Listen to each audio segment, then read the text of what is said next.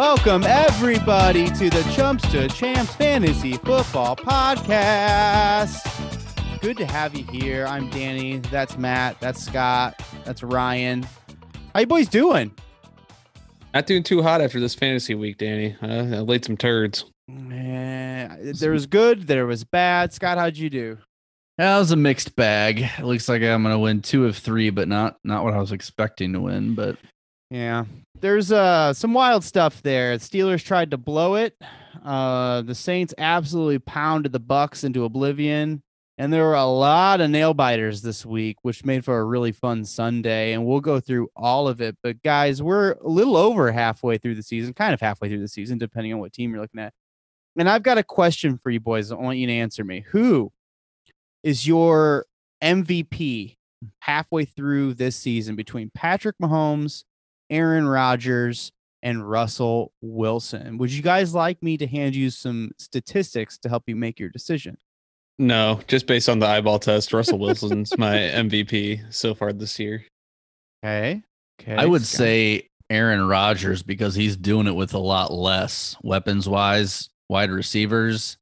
I Mhm. mean, yeah, he's got Adams, but the other two have better receivers around them. I would say. Right. and- Rodgers has all those fans. well, let me tell you, mine I think is Patrick Mahomes. Oh, wow. So we've got three different three different answers. So I was looking up the stats to make this decision. Patrick Mahomes has played in one more game than Wilson and Rodgers, mind you. So keep keep that with you. 25 touchdowns and one interception for an 8 and 1 team. That one is interception though. a that was a big interception if you ask me. Rodgers has 24 touchdowns to two interceptions and Wilson 28 touchdowns, 8 interceptions, but I don't think that's the only thing that goes into the MP, MVP like talks. Uh, Russell Wilson is doing it all on his own, so I get where you're coming from, Matt. But who's second on your list then? On mine, I'll I'll probably go Patrick Mahomes because I'm not a huge fan of Aaron Rodgers. You're not a big fan of Patrick Mahomes, though, either. I mean, you ma- you're making me pick here, Danny. My I hands am, are tied. right. Scott, I don't have- not like Patrick Mahomes. I never said that. Yeah. S- The not that I'm complaining because I have Mahomes in both of the leagues I'm in, but it seems like Kansas City is a lot more willing to do one and two yard touchdown passes. Oh, those Whereas- stupid little bumps. That yeah, even a whereas pass. Green Bay runs a lot more in. So I feel like if Rodgers had the same coach mentality as Reid did, he'd have several more touchdowns to beef up his stats. Kind of like Mahomes had. I know he had one one yard pass this week. I think he did the same last week. Clyde Edwards Helaire, how many rushing touchdowns does he have? Does he have a second yet? Mm, One. No, he may have a second. No, they may have been passing. This past week was a passing touchdown, so I don't know. Yeah. So they're not running it in from short. They Mahomes is being the benefactor of all those statistics wise. Mhm. Now, who would you rather start your team with quickly? Herbie Hancock or Joe Burrow at this point? Oh, Herbie Hancock blasting off. Yeah, Mhm. I'd agree. Yeah, they are now like tied for the offensive rookie of the year uh, odds in Vegas for the first time. It's been Burrow pretty much the whole year, and like Herbie has now like we have this, the same odds, which is pretty, pretty, pretty cool. Yeah, Herbie's still getting killed on these barely losses. Yeah. Oh, and we'll talk about that. Let's let's get into it, guys. Let's talk. You know what? I want to start with the game last night. That was a wild, wild outcome. The New Orleans Saints beat the Tampa Bay Buccaneers last night, 38 to 3. Now, Scott, we'll start with you. You told everyone to start Tom Brady. Uh, you were very confident. What are your emotions today? I think like everybody who either watched that game or saw the saw the stats, you're very surprised at this one. I was wondering how you were going to end that sentence. yeah. yeah, I I, don't know what the hell happened. Too much talent there to be shut down by an offense that's been giving up points. I mean, kudos to the Saints, but man, that was a shocker. Yeah, I thought if any, I thought it was going to be a very close neck and neck trade touchdowns type game. But if anything, maybe Tampa Bay's defense and being at home would have given given them the edge to do something weird like this. Saints coming in there and just really laying down the law was uh, quite the statement in their division. Yeah, if you were going to tell me the outcome was going to be 38 to 3 and then which team was on which side, I would have gone with the Bucks just because Brees on the road and how Brady has looked and Antonio Brown back, but yeah, the Bucks, this is how their drives went. They started with 4 3 and outs. Mm. Wow, right off the bat. 4 3 and outs, interception, turnover on downs, interception, then it was halftime. Turnover on downs, interception, field goal, end of game. That's wild. 194 total yards. They, I think they ran the ball six times or something like that. Not like it was bad. Oh, so, I'm sorry. It's right here. Four, four rushing attempts for the Tampa Bay Buccaneers because of game script. I thought Yeah, they said they got credit with a fifth for the kneel down at the end They of the got game. credit for a fifth, and I and I negated that. and it's all I remember. It was still somewhat of a game, and Jared Cook fumbled on like the two yard line. I was like, "Oh well, here's Tampa Bay's opportunity to get right back in here." And it's like, "Nope, three and out." Then New Orleans gets the ball and scores again. Yeah, um, Drew Brees was great. Four touchdowns to four different wide receivers. And Michael Thomas was back. He got six targets. Didn't really do that much. Five for fifty-one. So that was a little disappointing. Um, It seems like a floor game for him, and he's still getting back in the mix. like, sure. yeah, Sure. I'm still very optimistic about him rest of the season. Yeah, Kamara got a touchdown on the ground. His targets through the air actually came down to six. I would imagine part of that's because Michael Thomas is back. So I think that's more likely what we're going to see from targets for Kamara now that Thomas is back, because a lot of them are going to get funneled to, to Thomas. And Drew Brees threw to every eligible receiver on the offense in like with like two quarters left in the game. He hit every 11 of like the starting eligible receivers on the team. That's awesome. That's awesome. Um, 40 minutes of time of time of possession for the Saints. I think if you're the Bucks, you just throw this one out, just throw it away. Don't take anything Yeah. from it. Don't even show me the tape. We'll just move move on. But that's a that's a big statement for the Saints. Uh, that's two wins against the Bucks. I mean, division rivals. So when it comes down to it, that's big for playoff implications, right? Yeah, and just setting a tone till they play each other in the playoffs, and then Tampa Bay has that uh teams don't usually win three in a row against division rivals. That's true. God damn it, Drew. Why? Anywho, moving on. Packers beat the 49ers on Thursday night 34 to 17. I guess you could say the 49ers B team. Yeah, that was C gross. team. Kittle, Garoppolo, Aiyuk, Deebo Samuel, Mostert, Wilson, and Coleman. All of those guys were out for this game. So let's start with the 49ers. Is there anything you can take away from this? I know, Scott, was it you that started Hasty and got burned like immediately? Yeah, so that's just even more confusing now if those other running backs are going to stay out. They kind of went away from McKinnon last week, and now all of a sudden he's kind of back to the main guy this week. And Hasty got the ass end of the rushes and everything. So now you don't even know who to play, assuming Coleman, Wilson, Mostert are out again. Good luck. I got nothing. Yeah, I think it's definitely a situation to avoid. And mm-hmm. I did a Hasty play also, and I was spending so long trying to figure out if I should play him or Philip Lindsay. And I played Hasty, but they both got 2.3 points. So, you know, Yeah. I'm I couldn't go wrong. I was Yeah. gonna have a bad game with you. Yeah, I think game script helped dictate Mil- more McKinnon because he catches some passes and the 34-17 makes it look better than it actually was. Richie James, wide receiver on the 49ers, nine catches for 184 and one on 13 targets. Moving forward, that doesn't mean much to me though.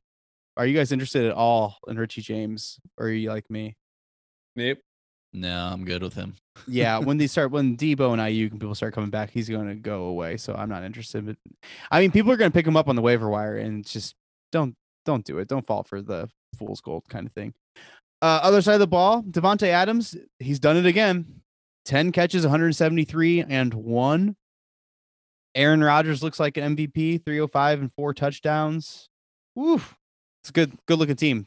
Packers had a really good week. You can't stop Davante Adams and Rodgers connection. I mean, you know that's who he's looking towards all the time, and he is still putting up game after game of these kind of stats. It's ridiculous. Any interest in Marquez Valdes Scantling with his two touchdowns? I think he's a very wavy ceiling floor type player, but I mean, you're liable to strike gold some weeks. Yeah, I'd be nervous consistency purpose wise. Yeah, no, I feel like you're chasing if you're gonna try to do that. Aaron Jones was fine. He got five targets, which is which is good. Is Lazard coming back soon? I don't know what is the update on Allen Lazard. I think he was very questionable to play this week, so I'd imagine he's back next week. Yeah, that's true. Keep your eye on that. Um, any other takeaways from this? Moving on to Tennessee Titans and Chicago Bears. Titans beat the Bears 24 to 17. These two defenses really showed up. Yeah, and I mean the the ending box score doesn't give it as much justice, but Titans were up like 24 nothing going into the fourth, right? Or they were Seven Chicago was scoreless going into the fourth, I believe. Yes, and I know that because I picked up the Titans D and played them, and I thought, look through three quarters. Okay, I've never, I think, in my entire fantasy football career, had the defense and played the defense that actually goosed another team, like full blown zero. A I've never had. I've never been a guy that's gotten the shutout. They're not that common. So there's been one so far this year. Last year there were four total in the entire year. So they're not that common. And all I've had them played against me. That hurts quite a bit. Devastating. Well, I've never been the one. And I know the Titans got a defensive touchdown, so I can't really complain. And then they tried to blow it. They gave up 17 points in the fourth quarter. They tried to give this game away, but they prevailed. What were your takeaways from the Titans side there, Matt? offensively, they didn't have to do much. They got one. Well, they got an early TD with John or late TD with John. I can't remember who their early TD was, but they had the defensive TD that you mentioned with Desmond King, their new pickup. Mhm. Um, and after that happened, it kind of was like, okay, let's just kind of ride this game out. Which, as you also mentioned, almost bit him in the ass at the end. Mm-hmm. Daniel had 10 completions on the day. They got the lead. Their defense was playing so well. They didn't have a, gr- a huge time of possession. There was not a lot of studs from the Titan side offensively. I mean, AJ Brown, four for 101 and one. That's great. He had a big 40 yard, I think, touchdown bomb. This is a game script you don't have to see too often with the Titans because they've won a lot of games, but they're usually close games. Mhm. and they're they always try to have the game script and the clock favor them and when they get up early you know what they're going to do is kill clock and that's what they did and just not much came out of this game Corey Davis. ooh i had a buddy who i think played him and lost by less than a point with uh corey davis's Oh zero no! Oh no! Oh, that sucks. That's the worst. Did he quit? Did he just absolutely Life? quit? yeah Whoa! God, fingers crossed. No, but the league. I'm done. Uh, Chicago. Nick Foles, as comparison to Tannehill, Nick Foles was 36 for 52. Tannehill was 10 for 21. That's that's like playoff Titans from last year. That's this oh, box yeah. score. But Foles spread the ball around. Allen Robinson. I I just wish Allen Robinson was on like the Packers so he could like experience a great quarterback finally. But Graham had his obligatory touchdown. Anything else to take away? Oh, David Montgomery got hurt. That's something to note. David Montgomery was concussed in the fourth quarter of this Yeah. game and then left. So he has to go through the concussion protocol. It's questionable whether or not he's going to be able to play in week 10. Problem is, the Bears play on Monday night. So everyone's going to be panicked if you're a David Montgomery owner. That's an extra day for him to recover and get through the concussion protocol, which is wonderful. Um, because the days actually make a difference when you walk through said protocol. I think he's going to be okay. You guys concerned? uh yeah i think he'll come through protocol unless it's a severe concussion they usually make it through and i guess by the way that early touchdown that i forgot was the aj brown one where he jumped in grabbed the uh the uprights Oh, is he going to get fined for that? No, I think he was he was hugging the salute to service uh, wrap on it to give it a little commemoration. Yeah, try finding me for this one, guys. Uh, Scott, any takeaways from the Bear side or the Titan side? I mean, No, and I was just say I wouldn't be so much concerned, isn't the word I'd use about the David Montgomery situation, but I would be scouring waivers now, have a plan just in case, because like you said, yeah, it's an extra day, but it's also one of those you can't wait too long if he's unsure. have somebody just in case. And then if it's looking good, then you're fine. Then play him. Atlanta Falcons beat the Denver Broncos 34 to 27. The Falcons jumped out to a big lead and the Broncos tried to claw their way back in. But let's start with the Falcons though. Scott, you're right. Calvin Ridley did not play. Ryan did great though, 284 yards, three touchdowns. Todd Gurley got his touchdown, but it was otherwise ineffective. Blah. Jones got his touchdown. And did you guys all play Olamide Zaccheaus? Boy, did Oh. I. in all your leagues. Started him up four for 103 and one on six targets. Good for the Falcons, right? They tried to blow it like usual, and and, they, they accidentally held on to this one. No one accidentally scored a touchdown to ruin their day. That's still gonna blow my mind for years to come. Yeah, it was getting scary because Atlanta came out to their normal hot start, and my big uh champ of the week quarterback was Drew Lock, and I was like, oh, oh, great, listeners are gonna give me trouble over this one. But I remembered Atlanta gives up all those points in the second half, and Drew Lock came through with a 300 plus yard passing, two TD performance. I think he was he was obviously a great streamer if you needed a quarterback this week. Yeah, he ran a touchdown in too. Oh yeah, forgot about that one. Yeah, Yeah, really he- good streamer. He You're looked really welcome. good. he looked really good in that comeback. Uh, you know who else looked really good for the first time? Jerry Jeudy. yeah, Seven- that asshole. I drop him. Yeah, every time uh, I was seeing a play from this game, it was Jeudy getting targeted, and he looked good after the catch. He looked, he looked spry, you know, spry. Spry. He looked spry. Okay, what does spry actually mean though? Okay, I see him reaching for his keyboard. He's about to type it Yeah. in. So Googling it. we'll it means, Agile, full of energy. I mean, active, lively, especially of an old person. okay. Other than that last part, yeah, he was very spry. Uh, seven for 125 and one on 14 targets. Now, he was playing Atlanta's defense. They're terrible. Um, but 14 target, and they the game script was in like a passing way for the Broncos. So I'm interested now. Scott, are you going to go right back to the waiver wire and look for Jerry Jeudy now?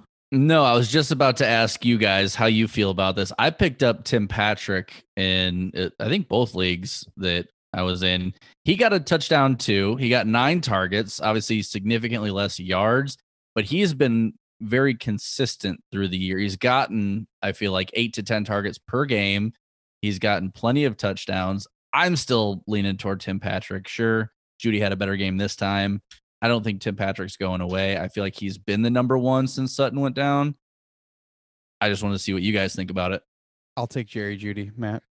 I'll take Jerry Jeudy. I like him a lot more as a wide receiver, but I do sorry. I do agree that Tim Patrick is filling in the Sutton role. Like that's pretty obvious in this offense, right? Which means that I think he will be fantasy startable. if That's a word. But Jerry Jeudy, yeah. Yeah, Jerry Jeudy is the wide receiver to own. I think. Uh, didn't Jerry Jeudy miss some time and then Tim Patrick ascended? So Yeah. now that so So now Jeudy was to- played every game except maybe one. I thought he was out for a while, banged up. No, he had like he was like very consistent with between like 35 and 55 yards like for the first like 6 weeks. It was like identical almost. Never really had a breakout game, had one touchdown. So that's why I was like, okay, when's your breakout coming? Never came, so that's why I dropped him. He was always getting targets and decent receptions and all, you know, he wasn't goosing, but never did he have a flashy game. Now Ryan has tossed us some statistics regarding Todd Gurley. Is this concerning to you guys over this last four games? His yards per carry were 2.4, 2.7, 2.6, 2.8. What's not concerning about that to me is the column right next to it that's showing uh, an average of one touchdown per game in those last four games. That's if you get me that in fantasy, you're doing all right. As long as he's getting utilized in the red zone at the goal line, I'm still starting him. So Todd Gurley or Ezekiel Elliott rest of the season? Oh, Oh, oh, Uh, oh. Fantasy baseball. I mean, right now you got to say Gurley, don't you? I think I would take Todd Gurley. I can't believe it, but I think I take Todd Gurley. Scott? Oh, I'm so uh, Scott is the Zeke like owner of the year. Well, I'll be honest. I have been wavering on Zeke. I don't think he's someone you don't play, but I'll be honest. In touchdown only, I benched Zeke and I played Josh Jacobs and That worked out. and um Gurley, and they both got a touchdown. and Zeke did not. So I feel like I'm playing the right guys every week, but at the same time, I can't feel like Zeke's gonna go scoreless forever. They got to figure out a little bit here. I mean, they didn't look terrible No, in no, the first no, half with their didn't. rookie quarterback. So Yeah. I think Zeke's yeah, he's had a couple crap weeks because they're trying to get it going again. I think he'll be back to decent RB two numbers here soon. All right. Buffalo Bills beat the Seattle Seahawks 44 34. Matt predicted this to be a barn burner, and he was absolutely right. It was the highest scoring game of the day, if I'm not mistaken. 78 total points. Oh yeah, that way beat Vegas's odds. I don't even need to see him. Yeah.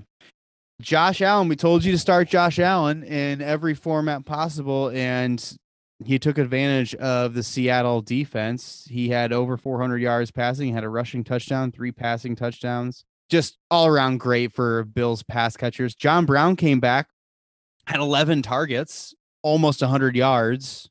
He looked good.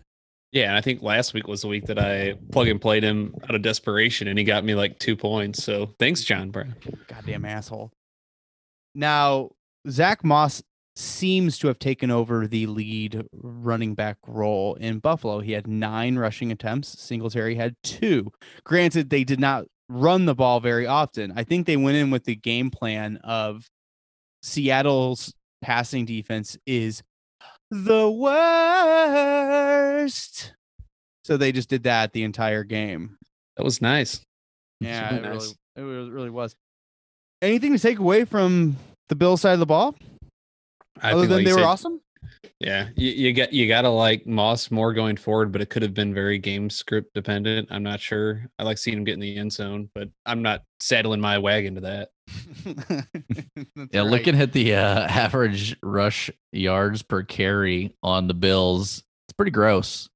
Singletary was 0.5, Isaiah McKenzie one, Josh Allen two, Zach Moss two. So 34 total yards. Seattle's not good. really good at stopping the run. See, let's talk about Seattle. I saw a stat that they are on pace to be the worst pass defense in NFL history, and it's not even close. As in, they're going to they're on pace to give up almost a thousand yards passing more than the worst passing defense in history. Wow. Yeah, it's it's unfortunate because how good their offense looks this year, I would consider them super con- Super Bowl contenders if their defense wasn't so abysmal. Like this is, they should have made some moves at the trade deadline, right? Do something to beef this thing up. Yeah. Um, Jamal Adams came back though, didn't he? Jamal Adams was back for this game. He was out for a little bit. Their safety that they got from the Jets. Well, that didn't do shit. No. So Russell Wilson on the other side of the ball. I mean, the game script was a lot towards the Bills. So the Seattle was throwing the ball a lot to come back into this game.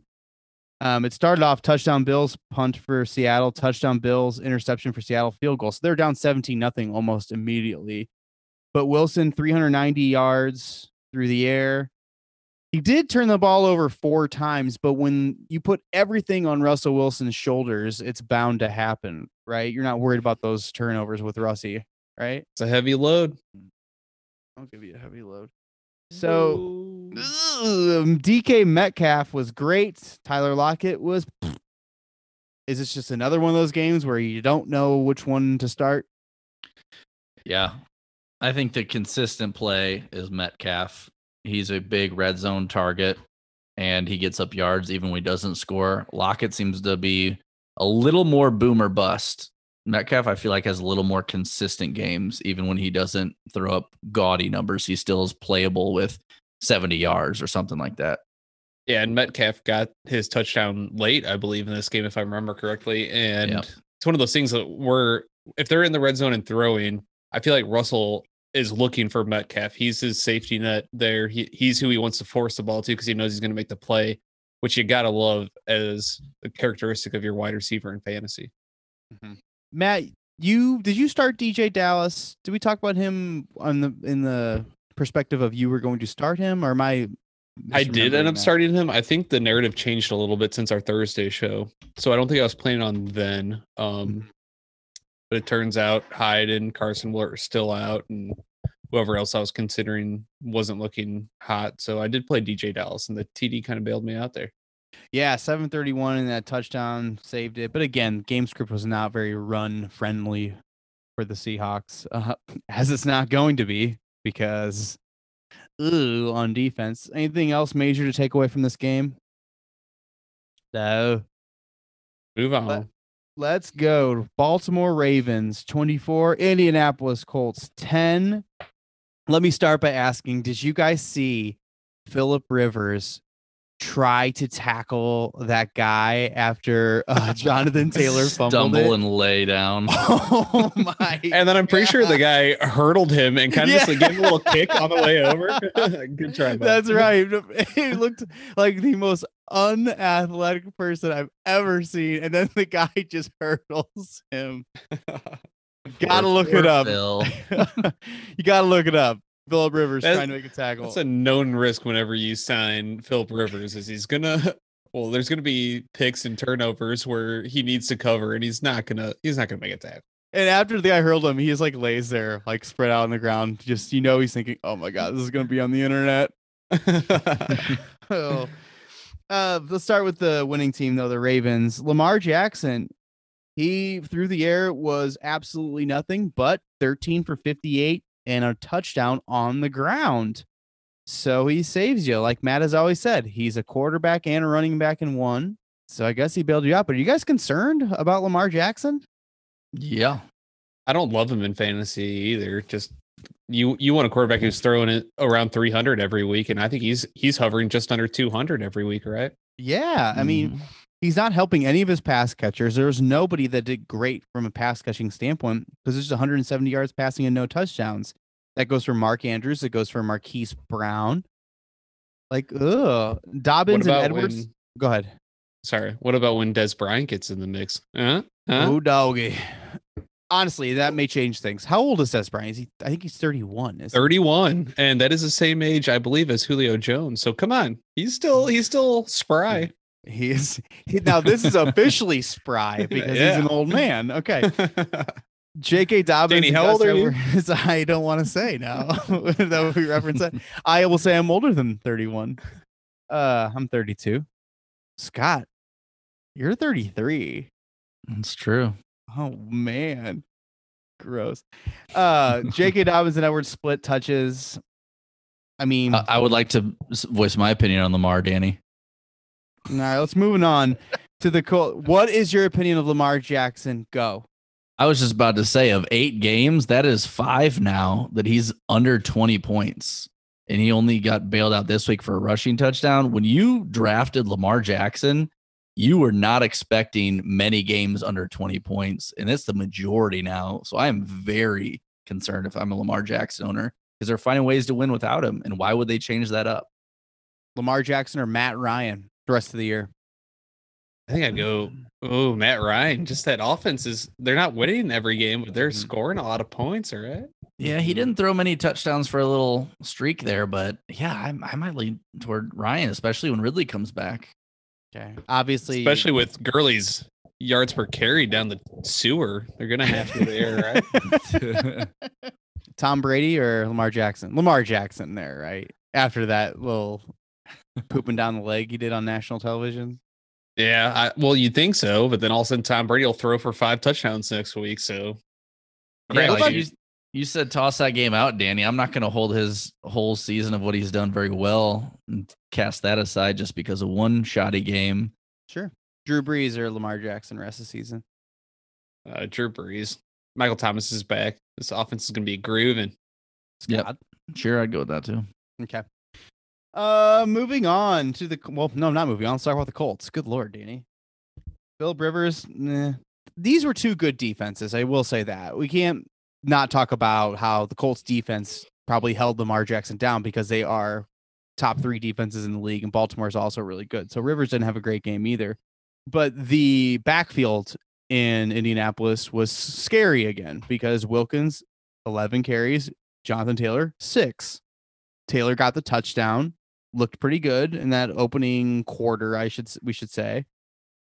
I'm nervous about Jonathan Taylor and I'm a JT owner. Are you guys nervous as well if you are a JT owner? Situation to avoid. I was really high on Jonathan Taylor too. Um, I thought he was. oh, So is the is the old '90s actor Jonathan Taylor Thomas right? Yeah. So I, I always want to keep going when I say his name. I want to Yeah. keep going to Thomas, and I have to cut myself off. Oh, I would love it if you kept doing it though. Let's just start doing that. We'll make it a thing. Okay, Jonathan Taylor Thomas, go. That's the thing now. Jonathan Taylor Thomas, I was excited about him because I thought, especially after their bye, coach talk was happening. They would get him more involved. Just everything seemed to be. I think Wilkins was banged up then too, right? I might be wrong about that. Uh, but Uh. Marlon Mack out all year. I thought Taylor was going to be the guy, and they just don't want to do it. They're not seeing enough out of him, and that's that's kind of what I hear from people who watch every play of their games. They're just not seeing enough out of Jonathan Taylor yet, even though they want him to be that guy. Go ahead, Scott. What were you gonna say? I was just thinking that this is not the game where I would be basing a whole lot of my opinion on him. He was a little banged up. It's Baltimore. I definitely agree with what you guys are saying. You're not seeing what you wanted to with where you drafted him in hopes of where he was going to be. This game just not indicative of, of I feel like what could be or what should be. Good defense. Anybody wasn't getting going against Baltimore. So I'm I'm not gonna throw it aside yet, but I I would definitely be a little concerned, like you guys said. Yeah, he was a tough draft. He was like third or fourth round, wasn't he? And that Yeah. was assuming a healthy Mack. And Mack is out and he's still not really living up to his draft spot. Right now, what was it? Okay, am I wrong? Uh, Was Jonathan Yes, Taylor you're wrong. Was it John? Because I might be mixing this up with uh Tim Allen. Which one of them were in Jungle to Jungle? Those Was were it- both. They were both in Jungle to Jungle. Yeah, he was his stepdad, right? I don't know. Oh wait, no. Tim Allen was in Jungle to Jungle. Because it was either Tim Allen was the stepdad or it was Jonathan Taylor Thomas Thomas was a kid. I don't think they're both in it though. No, no, you're right. Jungle to Jungle is definitely Tim Allen. Um, all right. Well, Oh, yeah, that's because Okay, yeah, vetted it. Yep. That second one we're we're right. Tim Allen, not JDT. Anywho, although if you type in Jonathan Taylor Thomas jungle, it does pop up, but he's not in it. So we're not What's the only movie I'm thinking? I'm thinking of Chevy Chase as his stepdad. What movie was that? Where it's like the Boy Scouts, isn't it? Chevy Chase is Jonathan Taylor Ooh. Thomas his stepdad? and there are Boy Scouts in it. We guys got to pull up IMDb and just look at the full JTT. John Candy is like the troop leader? Oh, there's a there was a John is John Candy and Chevy Chase and Jonathan Taylor Thomas. oh the yeah, it was like called. Was it? Was that like Wild Outdoors or something crazy like that? The Great Outdoors. Was that it? I don't know. I, I don't know. You know what? This is Googleable. Anyway, we'll figure it out. Let's move on, and we will figure that out for you. Uh, also, through the air in the as the Colts, Michael Pittman. Let's talk about Michael Pittman real quick. We talked about him in the preseason as being the next big thing for the Colts, uh, opposite of T.Y. Hilton. Well, T.Y. Hilton. So Pittman comes back from injury, seven targets, four catches, 56 yards. I'm interested in Michael Pittman from a waiver perspective, and we're going to get into our waivers. Are you guys optimistic as well? I'm more optimistic about him than Hilton. We'll get into it later on our drop section, but uh, spoiler alert, I'm going to be talking about Hilton there, and I would I wouldn't mind replacing him with Pittman just with upside. Oh my gosh, Ryan with the win. Thank you. Thank you, Ryan. Man of the house was That's Chevy it. Chase and Jonathan Taylor Thomas. That is a great movie. I do remember that movie. See, that is why we have Ryan on board to figure out our pop culture references that we just we haven't quite made the connection. Oh man, and it's a Disney movie too. It's probably on Disney Plus. Anywho, I'm gonna watch that later. Let's move on. Kansas City Chiefs beat the Carolina Panthers 33 to 31. That was a really good game. I didn't expect that at all. The Panthers had a chance. It would have. Eh, they, I think they attempted a like super massive field goal rather than hail mary, and it didn't work out at the very end. Yeah. I don't think Kansas City expected it either. I feel like they kind of came out thinking we got this and then realized halfway through the second quarter, oh shit, we better get our stuff together. We are Yeah. getting beat pretty handily right now. I mean, if you're Kansas City though, like come on, like you gotta come out thinking like, oh yeah, we're gonna destroy Carolina. They're Carolina. Yeah, But um, and that's also Casey's thing, is right. They get down a little bit, they get it like they get people talking about it, then they just dominate the second half and make a comeback win. I mean, Patrick Mahomes really is. I mean, he really is outstanding. But they got Christian McCaffrey. I think that's what it was. Christian McCaffrey, he's not going to be that good. Oh boy, boy, howdy. Yes, he was just as good as we remember him being. Um, we can start on that side of the ball. Even Christian McCaffrey, 18 for 69 and a touchdown. Eh. 10 catches, 82 yards, and a touchdown. That's why you drafted Christian McCaffrey number one overall is he is a running back and a wide receiver rolled into one. And just when you're like, great, I've got my running back one back, what does he do? He injures his shoulder. Oh, He may not play week 10. He looked like he was in a lot of pain too. Hopefully, it kept Mike Davis, everybody. Are you guys concerned about CMC week 10? I'm now frantically uh, searching my waiver wire, seeing if Mike Davis is available anywhere. Uh, Scott, what do you think? Mike Davis? Yeah, go for it. I mean, I'd be a little nervous. I mean, Carolina's three and six, so why rush McCaffrey back for a team that's probably not going anywhere? Well, now hold, hold on, hold on. To get the people going. they can finish 10 and 6 and 10 and 6 usually gets you into the playoffs scott you dumb Yeah, asshole Good good luck with that. Did you guys hear? This is kind of a, a tangent, but uh, apparently the NFL has like contingency plans like being decided right now for um, a 16 team playoff in case like COVID becomes a big thing after bye weeks. Games have to get canceled, and all of a sudden schedules aren't getting finished out. So then they just do a 16 team playoff instead. Have you heard anything about that? I did hear that on the radio today. interested uh, Yeah, I don't know the ins and outs, but why not? You got to make Oh. your money back somehow. I mean, why not because that's that's something crazy to throw at people right in the middle of the season like i'm all about it that's more football and playoff football is the best i love Yeah. it but why not just expand this Eh, there's 32 teams in the league that's a perfect number for a 32 team tournament You get the Chiefs versus the Jets. Whoa! Then the Jets pull it off. Oh my God! The excitement. Double elimination, round robin. Whoa. The whole season is a tournament. Oh my gosh, that would be amazing. But no, that sounds really cool. I'd be all right. That well, right now it's 14, so teams in the in the playoffs. So there's expanding by. Oh one yeah, with the with the last expansion, I forgot about that. Yeah. Yeah. Um, let's let's talk. Okay, guys, you guys need to talk me off the cliff. I am really losing it with DJ Moore now. Two for 18 on three targets. He got out targeted by Christian McCaffrey, uh, Curtis Samuel, Robbie Anderson, and Mike Davis. I'm getting more and more nervous. The alarms are starting to sound. He still has his big games. He's still a touchdown threat at all times. He's a big play threat. And Teddy Bridgewater is more than qualified to be the quarterback of this team. But I think this is a real three headed monster in the wide receiving core because Curtis Samuel, what the hell? Yeah, Talk Curtis to me. Samuel's been riding my pine for the last two weeks because I picked him up because he's been trending up. And That's guess what? He's still trending up. Like he keeps doing better and better each week. So I think he's like he's really shooting for a start. I'll do a quick uh who do you start? Uh assuming I fill my flex with a running back. I have three wide receiver slots in this league. I have Julio Jones, Brandin Cooks, Michael Thomas, and Curtis Samuel. You gotta sit Curtis Samuel there, right? Yeah, yeah, yeah. Unless think- you can fit him into your flex. I was I was reading Brandin Cooks' targets are insane as well. They're like 9, 10, 12, 9. Like he gets a lot of targets in, in Houston. So I think He's the been best- great ever since Bill O'Brien's been gone. Yeah. I would ask you, Danny, if you're. I I definitely agree with you that DJ Moore is shaky at best right now.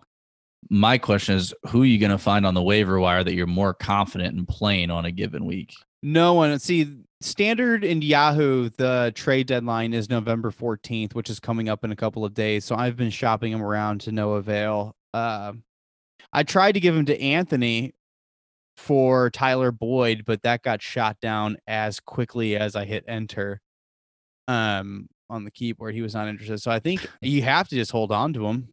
And I think I have to play him too in my league, which is just it's just endlessly frustrating. When Christian McCaffrey back, that's just another wrinkle in this pain. I mean, Teddy Bridgewater has all the weapons he needs, and Curtis Samuel is looking better and better every single week. And as Ryan has pointed out to us, this is the final year of his deal. There's he's going to, I mean, he's looking for a new job potentially, or at least a new contract. So he's going balls to the wall, full ham this year, and it's paying off. Do you start Curtis Samuel or DJ Moore right now? I'd go Samuel over Moore. I would as well. And that's very sad because you guys know how much I love DJ Moore. Going back to Yeah. your uh, DJ Moore for uh, Boyd trade, he he rightfully shut you down there. He should not have accepted that trade. Well, look, okay, you just got to dip your toes in the water, check the temperature. Scott, DJ Moore, or Curtis Samuel. Yeah, I feel pretty gross about doing it, but I think you guys are right. Yeah, lean toward Curtis Samuel.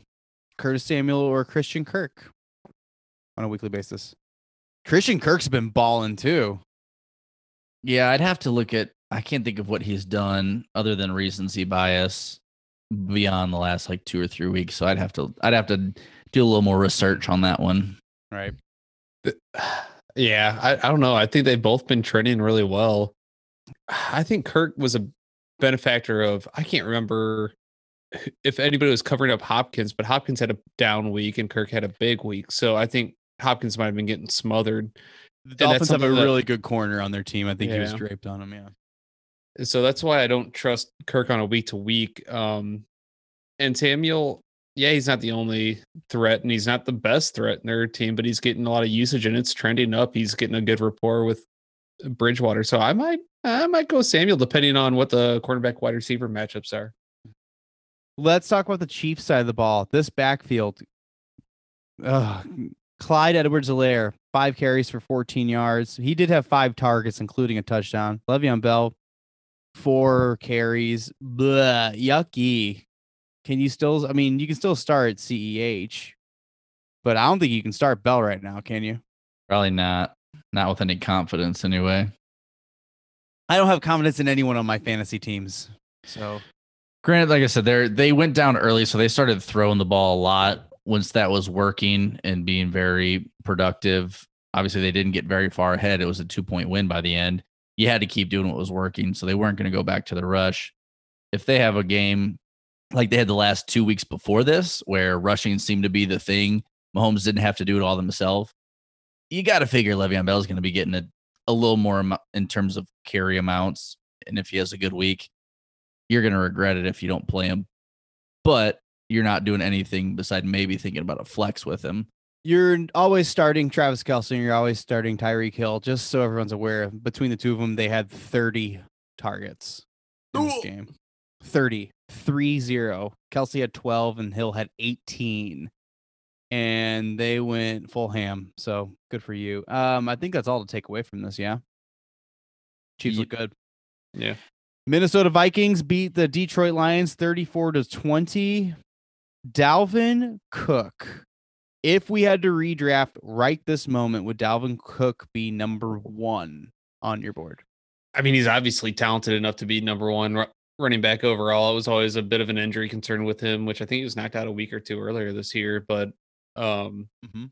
man, he looks goddamn good on the field. And this was a dream matchup for him in Minnesota against Detroit, who has a piss poor rush defense. I expected a lot out of Cook this week, and god damn it, he delivered. Dalvin Cook had more rushing yards than the Tampa Bay Buccaneers had total yards this week. Ew. Oh my word. 22 for 206 and 2 on the ground. That's ridiculous. And then he had two catches for 46 yards. That's great in itself. Uh Kirk Cousins had 20 attempts because Dalvin Cook was just tearing things up. What does this do for Justin Jefferson and Adam Thielen? They've had kind of crappy weeks because they didn't throw the ball. Like rest of the season, are you guys concerned about Jefferson and Thielen because Cook is succeeding so well? I'd say look at who they're playing. Like Matt just said, this is a dream matchup. I don't remember who did they play last week. I can't even remember offhand. I'm willing to bet not a very good run defense. So yeah, he's done absolutely lights out the last two weeks. But I would be hard pressed to think Thielen or Jefferson don't have a couple of good games throughout the rest of the year here. However, I will say I am a Thielen owner in one league. I'm probably not going to play him until he shows me something because I do have some better options. Yeah, it was the Packers. yeah, it was the Packers who are another terrible run Yeah. defense. So yeah, yeah, yeah. And next week they play the Bears, and the Bears are good. So they'll come reel back, back in. there. Reel it back in. Yes, now's the time to sell Dalvin Cook. No, don't sell Dalvin Cook, please. Um, if you're listening. But yeah, I'm a little. I mean, I'm a little concerned because this can happen. But yeah, what are you gonna do? Other side of the ball, I was very disappointed in Matthew Stafford. I'm not mad. I'm just disappointed. Oh, see, that's almost worse. Yeah. He, but then it made me feel bad about being disappointed because then he got concussed. I guess he got sacked and then took a leg right to the old noggin and he was out. And guess who we got to see sprint on out there on that field, Scott? Chance McDanielsberry in the flesh. Chase Daniel came in for 13 plays or 13 passes, I should say. Yeah, it didn't matter at that point. I feel like every time he comes in to throw, he's just mad. He's like, you know, this is ruining my like highest paid like player per pass attempt in the Yeah. league. Each time I have to throw the ball out here. Yeah. This team is hurting without Kenny Golladay. I mean, that much is clear. The ball got spread around really well, though, but that doesn't help anyone for fantasy. I think the the thing that's hurt this team the most is the coaching, and I I hate the people that pin it solely on that, but I think Patricia needs to go, and they just keep clinging on to him. There's still been no news of him getting fired after this week.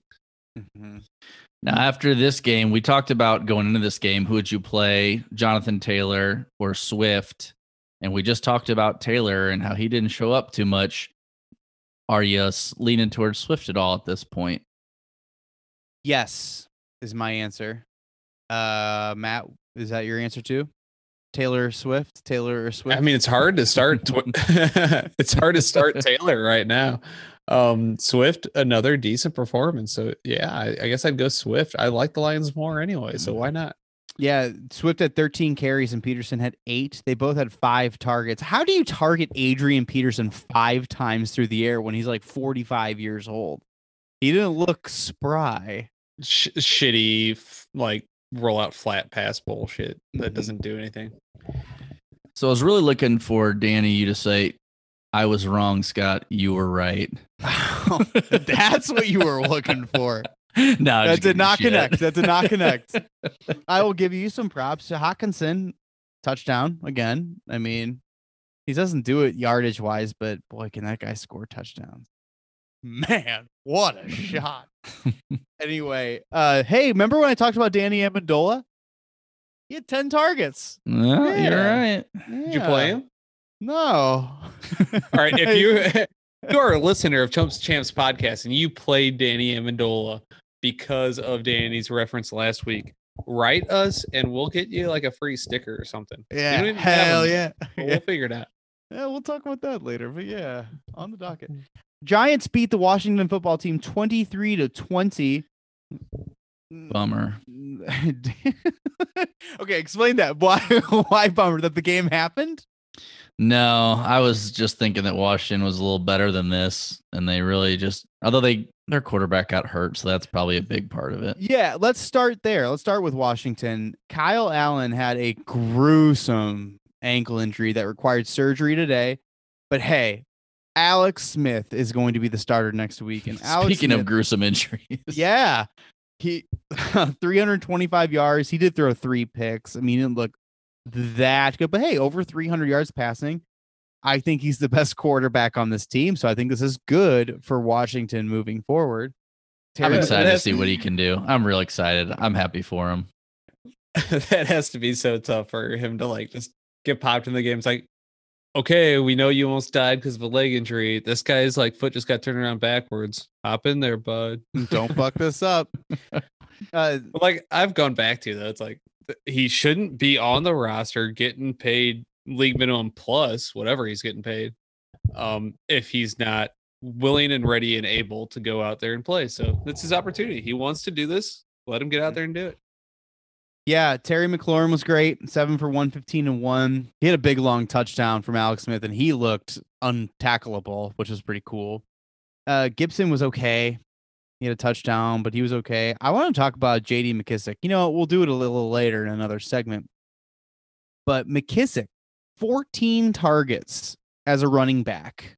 You have to note that that's such a high target share that even in standard leagues, that's just a lot of opportunities. Like, are you guys interested in McKissic? No. That was good, but I think a game flow helped a lot. They were down by quite a bit. They're going to be down by quite a bit frequently, though, right? Well, Their defense hasn't been terrible. I mean, they haven't been getting blown out as much as I thought they were going to going into this year. yeah. All I gotta Okay, say is like if, if I have to play like a running back who's just getting targeted a decent amount on a really bad offense because like I hope I have better options. If, if anything, I'm gonna roster JD McKissic and struggle to play him in my flex, and that's all that's gonna happen there, right?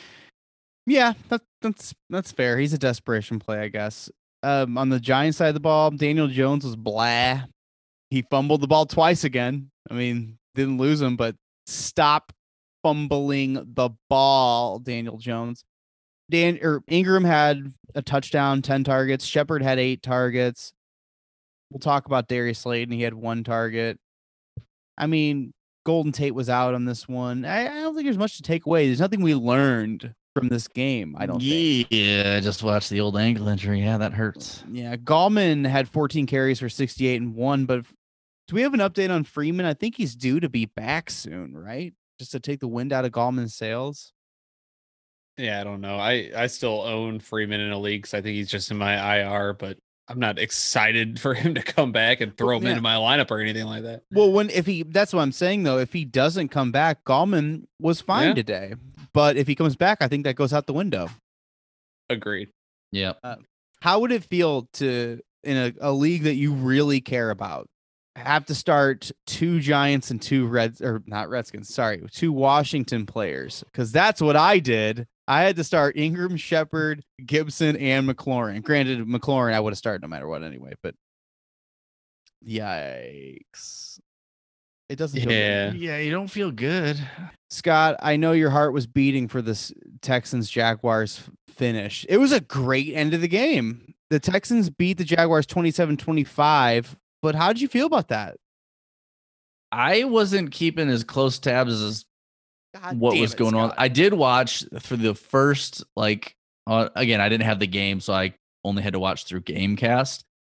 But the like first drive, Chark's 70 yard touchdown. I was like, holy shit. I know Matt, you're pretty pissed you didn't play Chark, I guess, in a flex. But but then Houston comes right back, and then you had Cooks in, so they throw a 50 yard touchdown to him.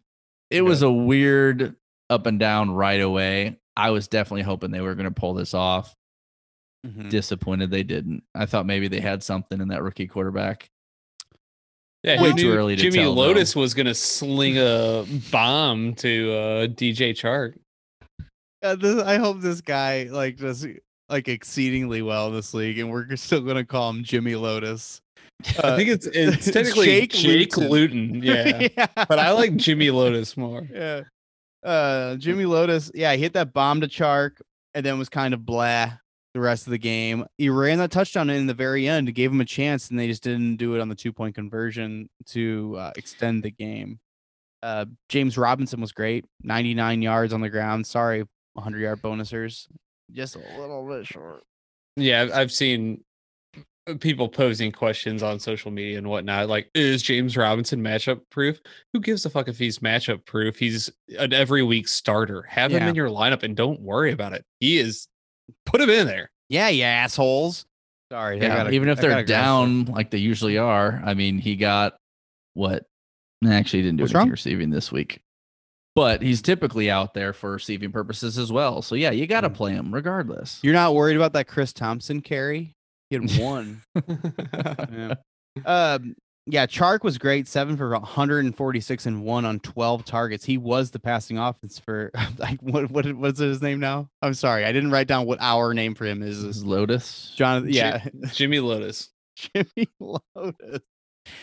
um, he's gonna be the starter next week. They already said that Minshew's not coming back, so it's gonna be Lotus. And I mean, if he really likes Chark that much, confidence in the world, the Chark, right? Cole and Shenault. Keelan Cole, look, Laviska Shenault combined for three targets, two catches, five yards. Oh, oh, not that you were That's really just playing. tough because I mean those guys were being relevant because Minshew had rapport and chemistry with them, and that's out the window now. And they just got a rookie, or I don't even know if Lotus is a rookie. I don't know. I, as soon as you said that, I went, I don't know. he may be 35 years old. Here, I'll rephrase that. We we got a second stringer in here now who's just gonna, I think, uh, try to latch on to the talent and the guy who's gonna catch the balls he puts in his vicinity, and that screams Chark more to me, right? He is a uh he is a rookie. 2020 draft, sixth round out of the University of Idaho, the Vandals. Little trivia for you. Side shark, you know who's coming? Tyler Eifert. Here he comes, Yeah. rookie quarterback. Dump it off to your tight end. All right, you heard it here first from uh Scott Trotsky. So Houston Texans, nothing I didn't learn. Okay, let's talk about David Johnson. Concussion, out for the game. Duke Johnson comes in to take his place. Got a touchdown, but was otherwise inefficient. That's a bummer. Is David Johnson? We've got him in the podcasters league. Is David Johnson going to be back next week? I don't know. Hmm. Who cares? He was like a wide receiver, or sorry, a running back to like fringe play, right? I think he's a solid running back too. He's getting the volume and Yeah. uh, uh, improving offense. I I care. I care. Solid. RB two, but he's he's not that like detrimental blow to your team. I think. You uh, just saying that because you traded him away, so you don't want him to succeed. You're just saying that because you traded for him, Dan. And then I traded him. I took him and I shipped him on away. Uh, Watson was great. Fuller and Cooks were both great. They both had explosive touchdowns. We're at the point where you, you have to start Fuller and Cooks every week now. Yeah. Yeah. Yeah. Mhm. Yes. Okay. Heartbreaking finish or super exciting finish, depending on who you root for in the Raiders Chargers game. Raiders 31, Chargers 26. Did you see how this ended? Uh, Negative. Just on kind of a replay, but Dan, give us the the frame by frame. Oh, God, I'd love to. Okay. Herbie Hancock's on the four. Right. There's one second left on the clock. They're down by Oh, five. yeah, I did see that. Oh, well, then what? Why you let me get to that point? On you know what, Gamecast. Danny? Just- just- on you know what, Gamecast, so I didn't see the play. Herbie drops it right. Herbie drops it right in the bucket for some unknown player. I don't remember his name. It's irrelevant. It wasn't Keenan Allen. It wasn't Mike Williams. it Wasn't Hunter Henry. I don't care. From like they called it a touchdown on the field. Chargers win the game. Celebration. They're going to review it, obviously, because it's super important. The first like three angles they show, it looks like a touchdown, touchdown, touchdown. The last angle they show, it obviously hits the ground, like very, Oh. very clearly hits the ground. You're like, oh, oh. As soon as they showed that, then all the Raiders are celebrating, and you can see like in in like Lynn's face and Herbie Hancock's face, they're all like, oh, this is over. Yeah. So Chargers Roller- lose in a roller coaster of emotion. It was Was it- heartbreaking fashion. Was it like a offensive tackle that they just like called eligible for that play? and he's like, "This was my one opportunity." right like it was great defense great catch i mean it wasn't a catch it just it- he just couldn't he had his feet down everything looked good he just could just popped on that ground uh it sucks they threw one right beforehand with five seconds left to mike williams mike williams goes up for it doesn't make the catch lands in the like most typical mike williams way which is like as awkwardly as he possibly can and he's just laying there on the ground like mike williams is dead again because he landed on his neck and head. Like, that guy cannot jump, like locate the ball and then like just land gently on your like legs or your arm or something. He always has to do it in the most graphic way possible, and he's always hurt. Anyway, I went on a rant about Mike Williams. But let's talk about Herbie Hancock. 326 and 2, almost had a third. He's looking really good.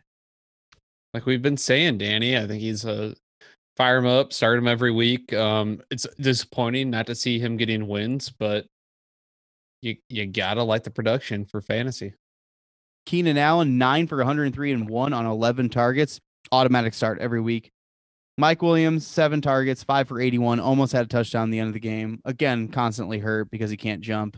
But uh, let's keep an eye on him and if he's going to get.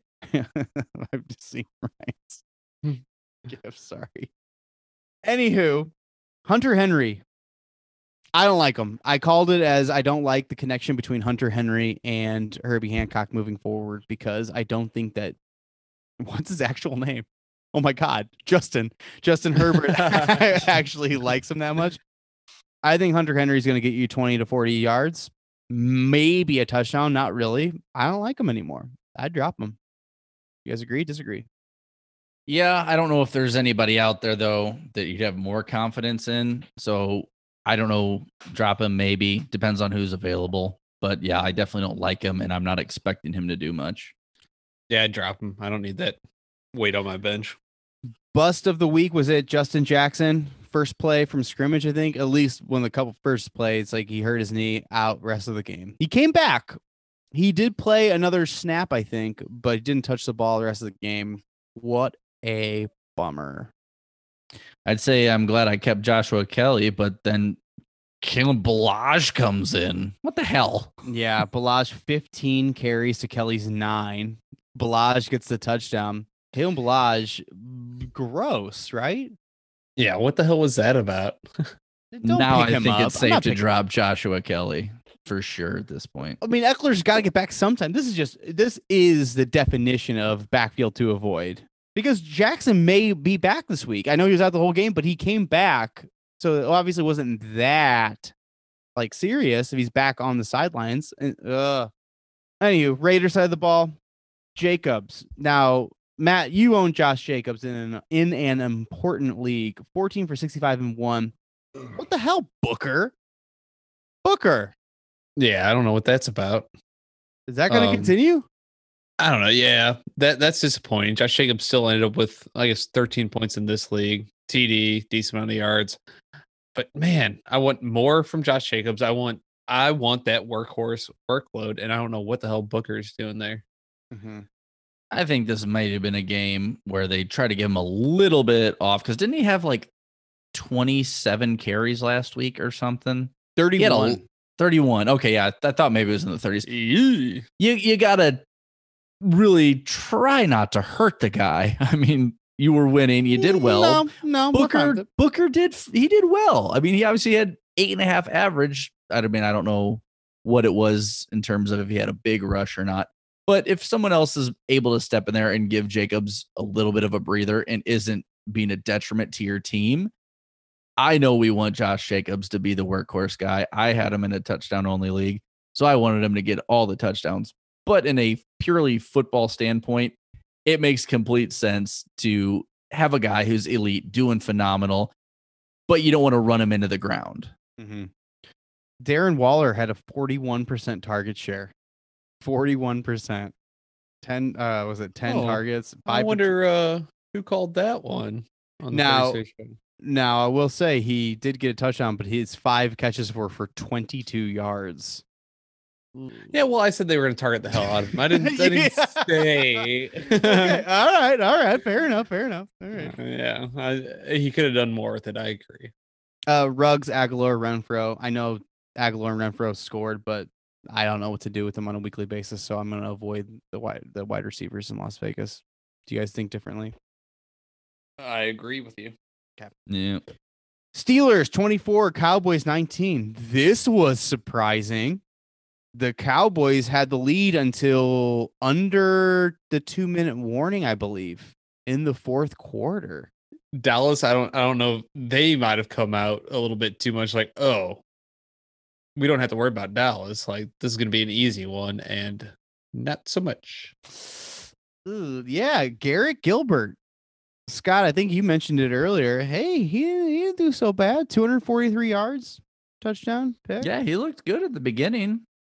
Zeke Elliott, I think they were surprised that they were in this game. So I think that they actually used Zeke a little more than they wanted to coming off of his little injury. Yeah, they had Pollard in at the beginning of the game, and then they realized, holy shit, we're winning. And then Yeah. it seems like Zeke really took over after the first quarter. And by the way, I don't go back to G- Garrett Gilbert, right? Uh, Yeah. he was the quarterback of the Orlando Apollos in the AAF uh, back in 2019. For any uh, fans listening, Mhm. Uh, so that was fun to see. That was fun to see an AAF guy get in the mix. There you go. He divided the targets evenly between Lamb, Gallup, Cooper, and even Schultz. So I still think I'm tempering expectations on these wide receivers. I don't know if I even want to start any of them other than Amari Cooper because of the talent. Agreed. Yeah. I, Yeah. still, we talked about Gallup. He really hasn't been there this year, regardless of the quarterback. You don't play him. CeeDee Lamb, he might be flex worthy depending on how many people are in your league, what you got. Speaking of three wide receivers on one team that I don't know who to start, the Pittsburgh Steelers. Juju had the biggest stat line, six for 93 and one, but he had the lowest amount of targets out of the big three. DJ and Claypool each had double digit targets from Big Ben. I mean, we're I didn't learn anything from the Steelers. It's still a revolving door, and I don't know who to start and who's going to get the touchdown or the most targets. Did you guys see anything that made one of them stand out to you? Situation to avoid. Yeah. I still always had faith in Juju based on his talent. But yeah, with Diontae or Claypool, ugh, each week, who knows? You're you're throwing them in your flex, hoping to God they hit that week. But I would hope I have better options. James Conner was worthless, but though there will be better days moving forward. Let's move on to the last game. Dolphins beat the Cardinals 34 to 31. The Dolphins are 5 and 3. Good, Good- for them. Good for you. Good for you, man. It, Ky- it- it's impossible not to root for the Dolphins, all right? Right. Kyler Murray was awesome. He was the QB1 on the week. 283 yards and 3 touchdowns. Also rushed for over 100 yards and a touchdown. Christian Herc Christian Kirk hit a bomb again, a 56 yard bomb, 5 for 123 and 1. Hopkins got shut down, man. 3 for 30 on 3 targets. Wow. Is he done? Is he washed? Is the real question, guys. No, he's not washed. He's DeAndre Hopkins. Larry, Larry Fitzgerald in the second half of the season. Here he comes, oh, folks. Oh boy. Trade Hopkins. You heard it from Scott first. No, don't do that. Chase Edmonds had 25 carries, but he didn't do anything with them. He kind of sucked, 70 yards. But if Drake is out next week, you got to keep playing Chase Edmonds, right? Because the volume's there. Yep. Yeah, I, I heard some people online saying like, "See, it wasn't Drake's fault. Even Chase Edmonds didn't do well." And I'm like, no, nah, no, Drake dude. still sucks. Like, there's so many people out there that still want to be like, "No, Drake's still a thing, guys. Come on, Drake, right?" Yeah. no, he sucks. The Dolphins have a no one's going to believe in their defense until the end of time, but they have a really good defense. Yeah. Tua, he looked good. I mean, we've got a lot of rookie quarterbacks doing good things. This is his first, I'm sorry, his second start. 248 through the air, two touchdowns, a handful of yards on the ground. It was fine. Yeah, I, I Tua is probably pretty owned at this point, right? Just as backup. Uh, but I mean, if you missed out on the Herbie Hancock bandwagon, you still need a QB. Maybe throw two on your bench and just make it work. Mm-hmm. Yeah, he didn't light anything up, but I I would be honest if I said he did kind of what I expected him to do on a team that's defense was decent but not incredible in Arizona. Tua had a pretty solid game. I mean, Yeah. that's kind of what you're expecting with all the hype. Yeah, we're going to talk about uh, Dev- DeVante Parker in a little bit. Preston Williams, he did great too, four for sixty and one, but then he got carted off the field, and- and they're looking like his season might be over. Oh, Oh, oh, yikes! The running backs were absolutely worthless, other than that Jordan Howard touchdown. He was terrible, and then he scored a touchdown. And if you happen to play him, then good for you. But that was awful. Yeah. Side note, Tua is only owned in 24% of leagues, Matt. So there's plenty of leagues that he's still around. Oh wow. yeah, yeah. I'm not saying. I mean, there's only one Herbie Hancock, but I mean, if you need something go down the stretch, roster him. Get him. All right, guys, let's go to break. That took a while. Sorry, but that was thorough and I loved every moment of it. So It was fun. We're having fun. we're having fun. Um, side note, the Patriots just tied the game against the Jets with under two minutes. So if you're listening to this live, Stop listening and go watch the game. because somehow that's a thing now. Uh, Ryan, you made that a thing, right? Just give us the nod. Yeah, yeah, yeah, it's a thing. we'll be right back uh, for the waivers, drops, sell highs, and buy low. After these messages from Binford.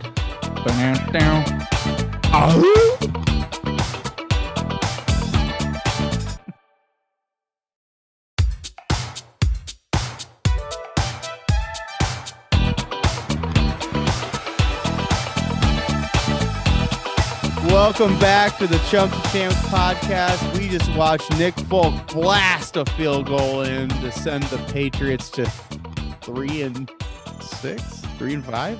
Well, the I guess the the more eye popping thing is Jets still at zero and like nine, zero and ten, or Zero and know. nine. Oh, boy. Come on, Jets! You, you almost knocked off the Patriots for us, and the- you.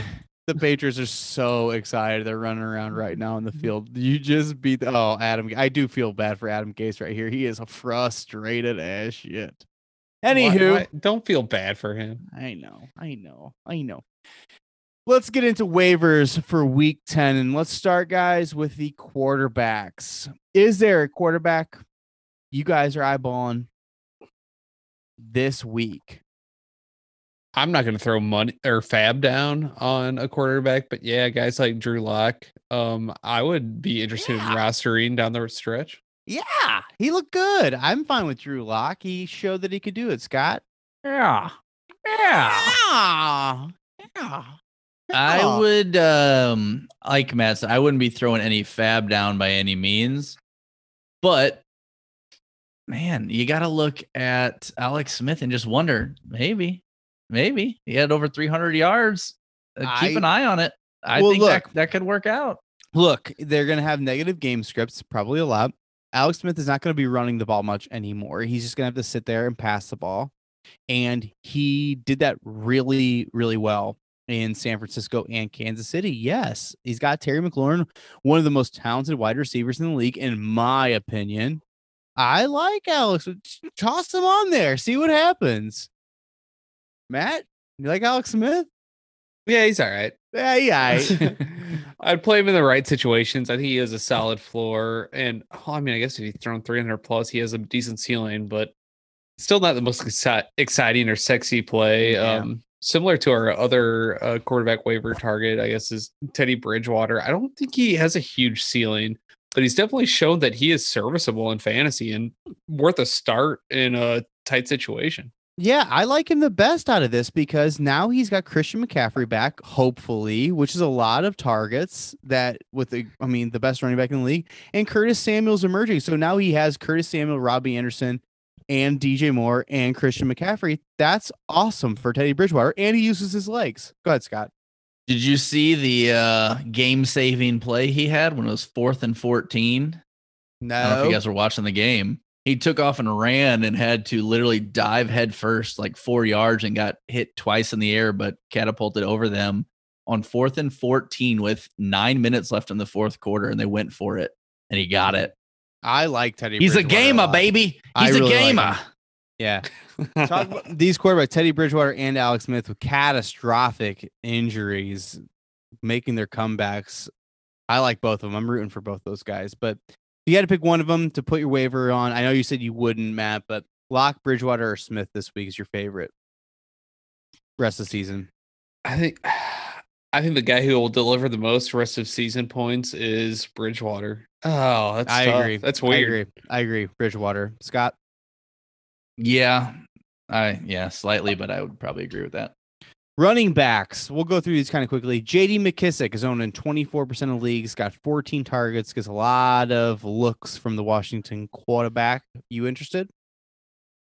Not Okay. from one week. Game script is in his favor. Okay. Show me again. Mike Davis. Let's just keep in mind. I know if you're the Christian McCaffrey owner, just got to keep an eye on that. I think putting him on on your bench. He's owned in 73% of leagues because people forgot he was there. But you guys agree you should put him on your bench, right? Yeah. Yeah. Duke Johnson, 16% owned. We don't know about David Johnson. Is this is this the wide Why not? Why not? Go for it. Let's just let's just do it.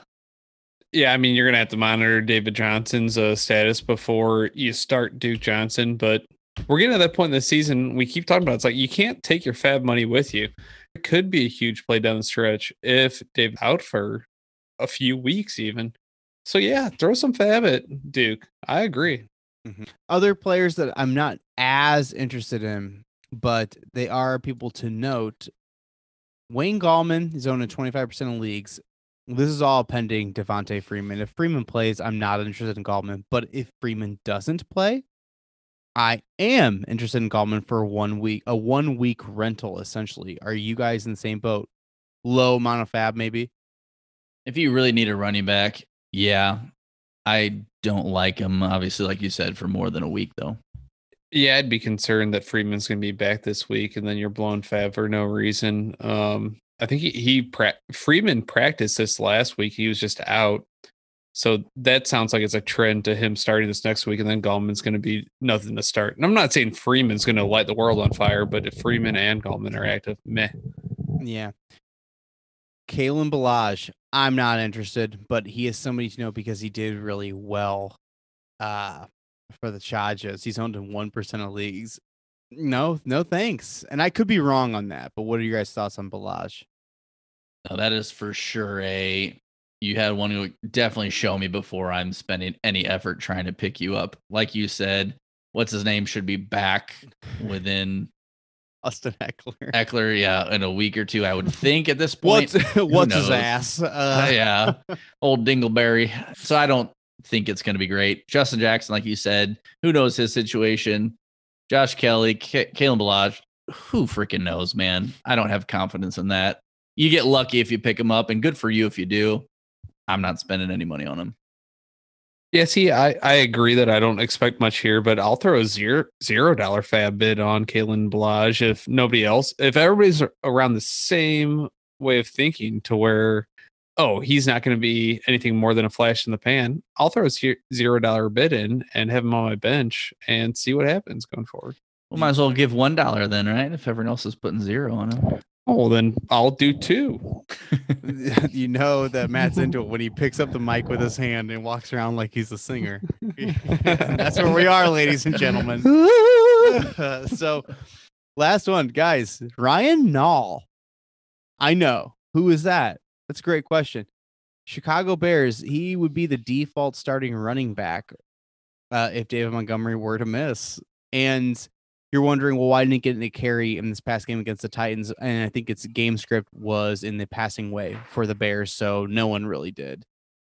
I think he's worth a zero dollar bid. He could be the starter this week against Minnesota, who don't have a very good rushing defense.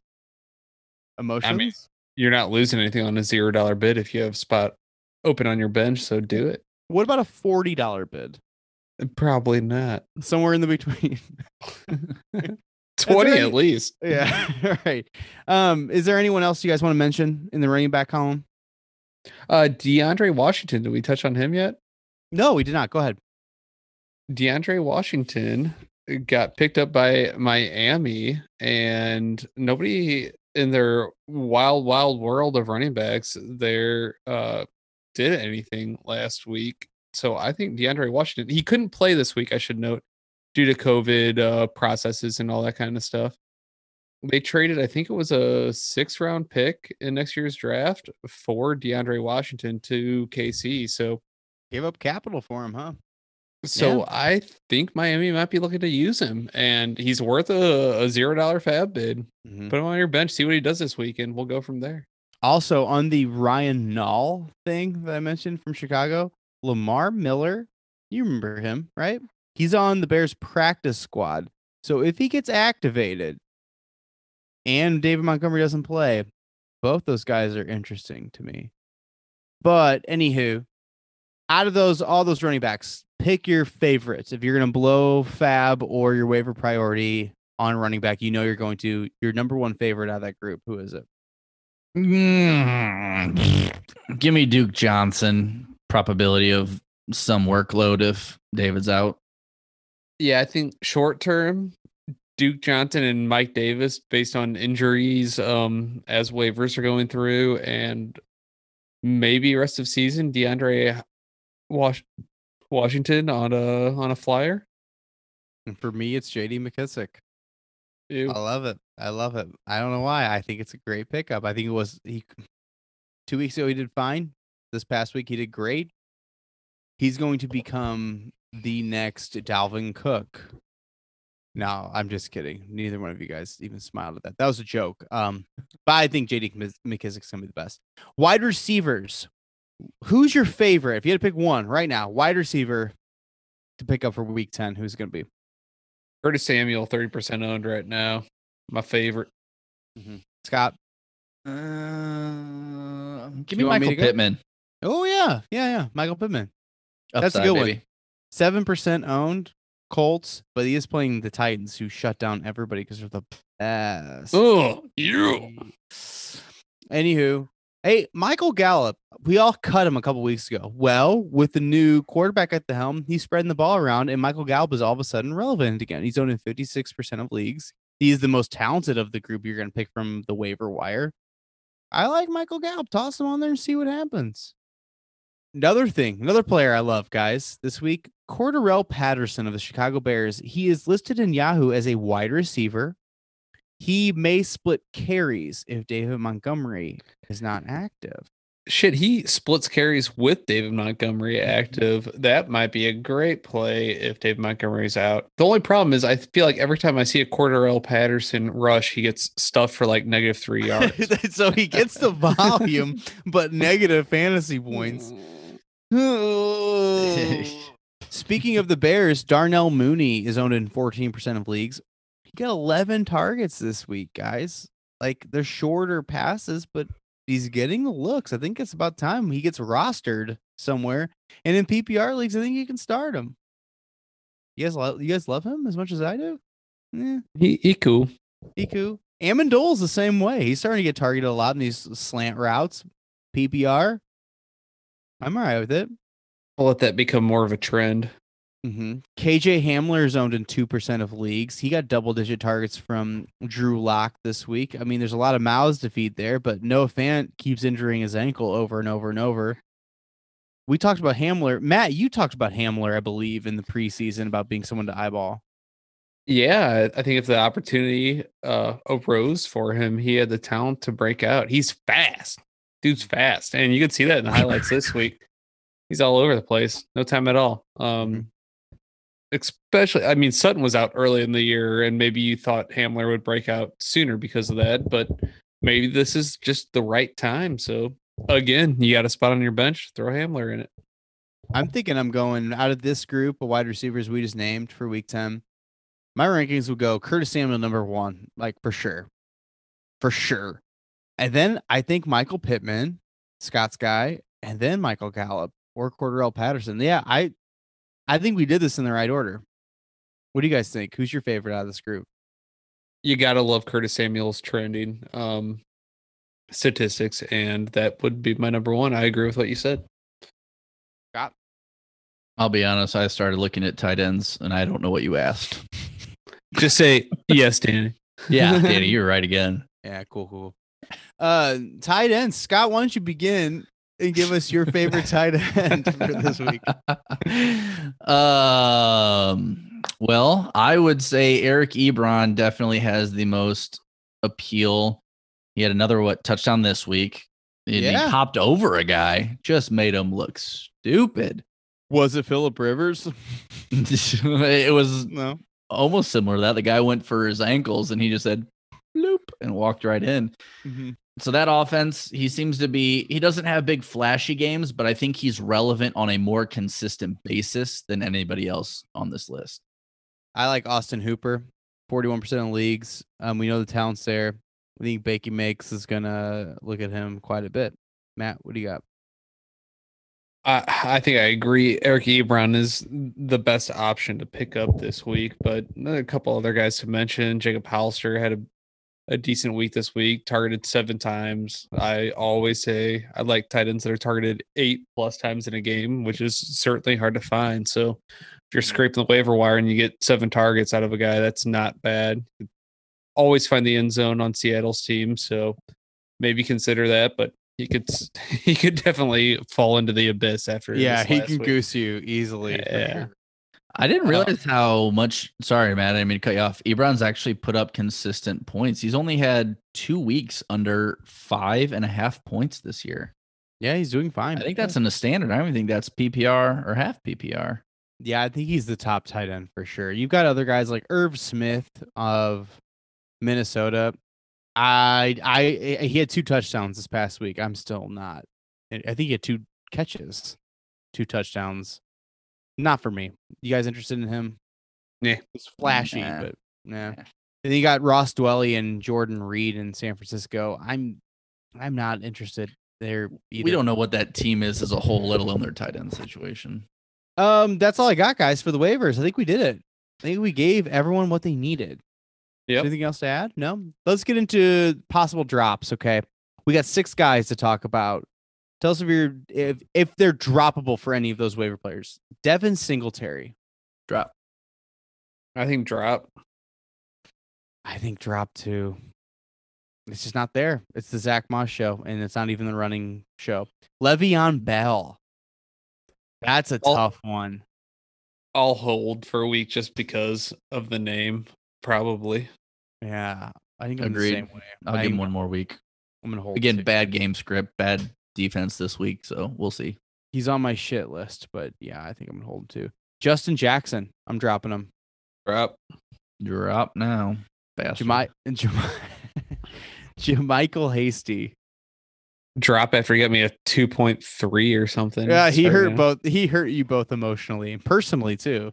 Yeah, You know, he's dead to me. Bye. Uh, Darius Slayton had one target, and that's without Golden Tate on the field. He I'll hold it. I'll You're hold hold. him. He's always a he's he's always a boom bust candidate. He was seeing more consistent usage when Shepard was out.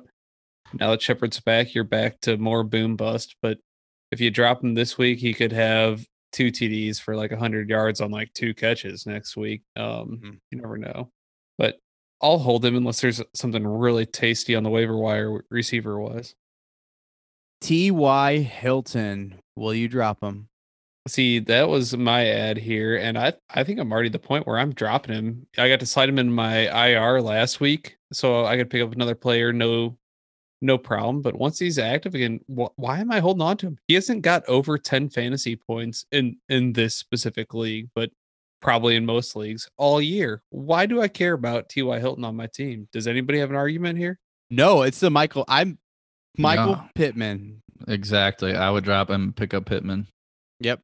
Henry Ruggs is our last one, guys. Yeah. drop him? I added this one because he has just been. Oh my god! I played. I didn't play him on the one week he did well. You're hot and you're cold. You're yes and you're no. Week five, 27 points. Week one, he had 11. Not any other week did he exceed two, except one week he had five and a half. I'm dropping him too. Matt. I think he was he was hurt two weeks, so don't get me wrong. I guess he had two weeks off and he had a bye. But yeah, I I'm thinking I'm dropping him now. I like his Second week in a row the- under two. Mm-hmm. Yeah. I like his talent for the future. I think this year fantasy just is is too much of a mess for him to be relevant or consistent or reliable on your fantasy team. So I don't have any hesitation dropping him. And but look out for him in the future. Mhm. And taking a just a real quick glance, upcoming matchups: Denver, KC, decent defenses. Atlanta, meh. Jets, not terrible. Indy, Chargers, Miami, Denver. So defenses aren't going to get much easier for him either. Mm-hmm.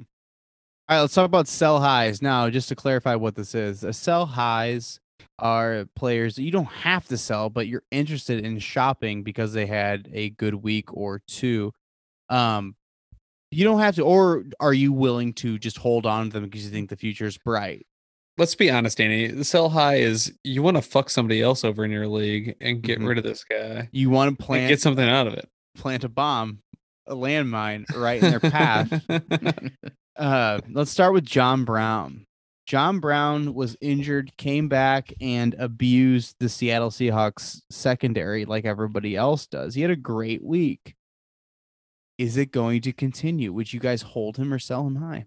Oh, I'd sell the hell out of him. I think I mentioned earlier in the show that I tried to plug and play him last week when he didn't do anything, and now he gets a matchup against an incredibly bad secondary and does well. Yeah, shop the hell out of him. He's not going to be much the rest of the year.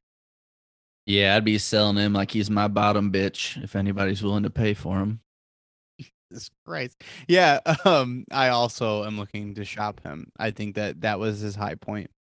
DJ Chark, seven catches for 140 plus and a touchdown, 12 targets with the new QB Johnny Lofton or whatever Henry Lotus. Flower.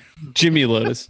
oh my god, who's this poor guy? I'm so sorry. I know he listens, avid listener. Um, sell high. Are you gonna keep? I'm going to keep DJ Chark.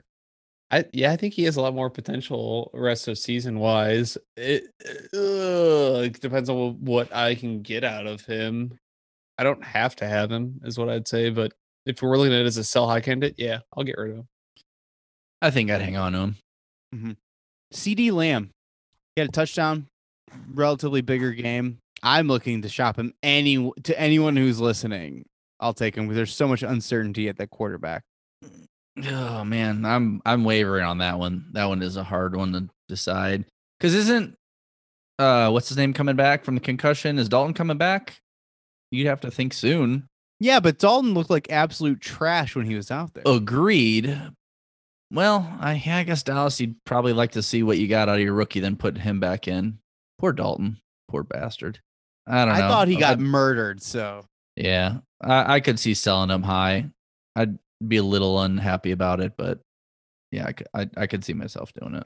bye, CeeDee. Yeah, I don't like this offense. I'll sell him high. Juju Smith Schuster, you enigma. I don't know who you are. And he did great. Touch six for 93 and a touchdown on seven. Is that going to continue? I don't know. And I am willing to bail because I don't know. What about you guys? I don't know either. I I guess that would for me less than uh sell high. Just be a, if I get the right price to shop him, I'm I'm gonna shop him. I think you can get a big name because of Juju's name recognition. You know what I mean? It is, it is quite the name, isn't it? It's the most fun name in the league. funnest. When it's that fun, you say funnest. That's right. Uh, Scott, what are your emotions right now? I think if someone's going to give you a lot, yes, but I think him and Ben are starting to get their shit together. I think he's going to be pretty solid the rest of the year. I would not be looking to sell him unless someone gave me a really good deal. Jonathan Taylor Thomas. Uh? I might Ow, ow, still ow, be. ow, I might still be willing to buy him. So if somebody wants to sell him high, I'm I'm cheap, I guess, in trade. So I'm not going to give you a high price tag. I almost think he's a buy low candidate in my opinion right now. Like, what has he done high right now? Why is he high? He scored a he scored TD. One TD. Touchdown. Okay. Oh, Boom, Okay. touchdown. I'm gonna try to buy him low. I think. Yeah. I don't know.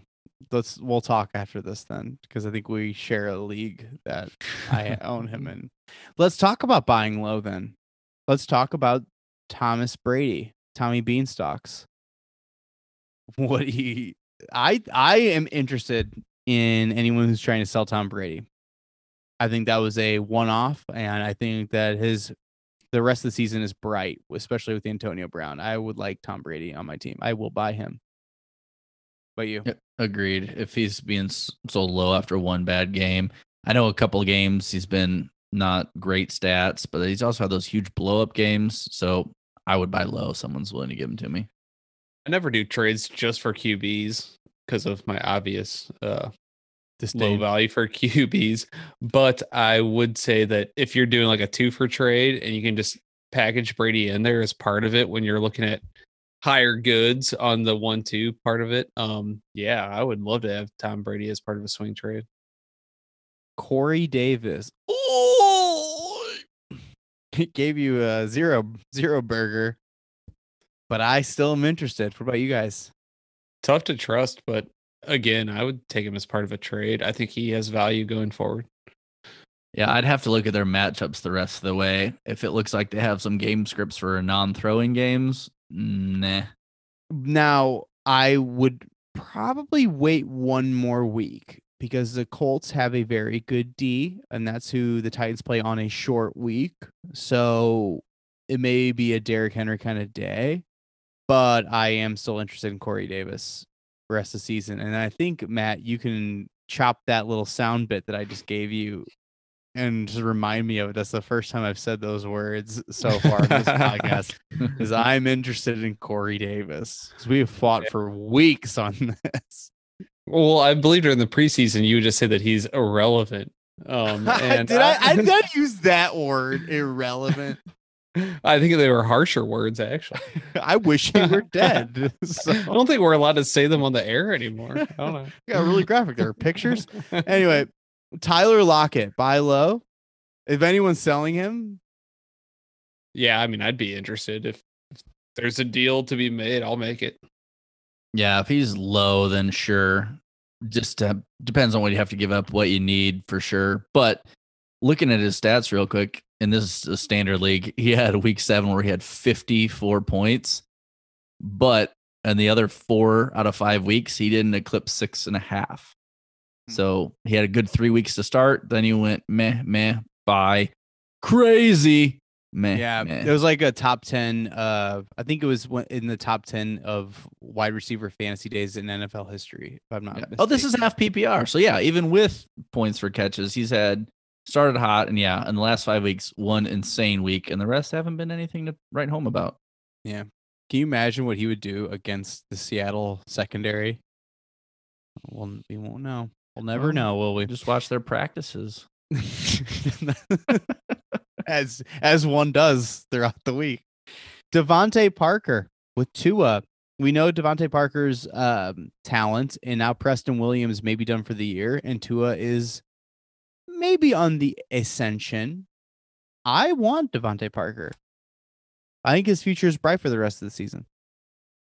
I'd be willing to bet on his talent alone, even without the injury. So yeah, I would definitely buy him low. Uh, yeah, I'd be interested. Mm-hmm. You like it? Okay. Last one. Mark Andrews. Buy low. I know Scott. He's your boy.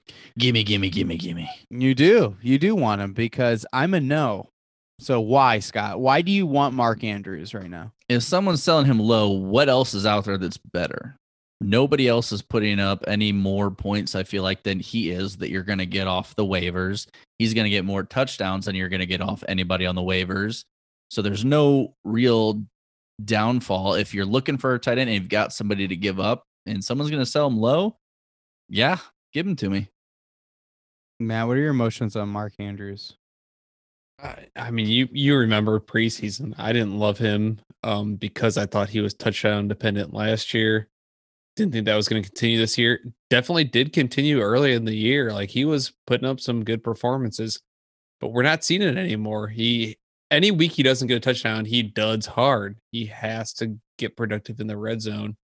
And I don't really want that uh, throughout the final stretch of my season. So I'm not going to be trading for him. Now, I know that you can't drop Mark Andrews. I know that.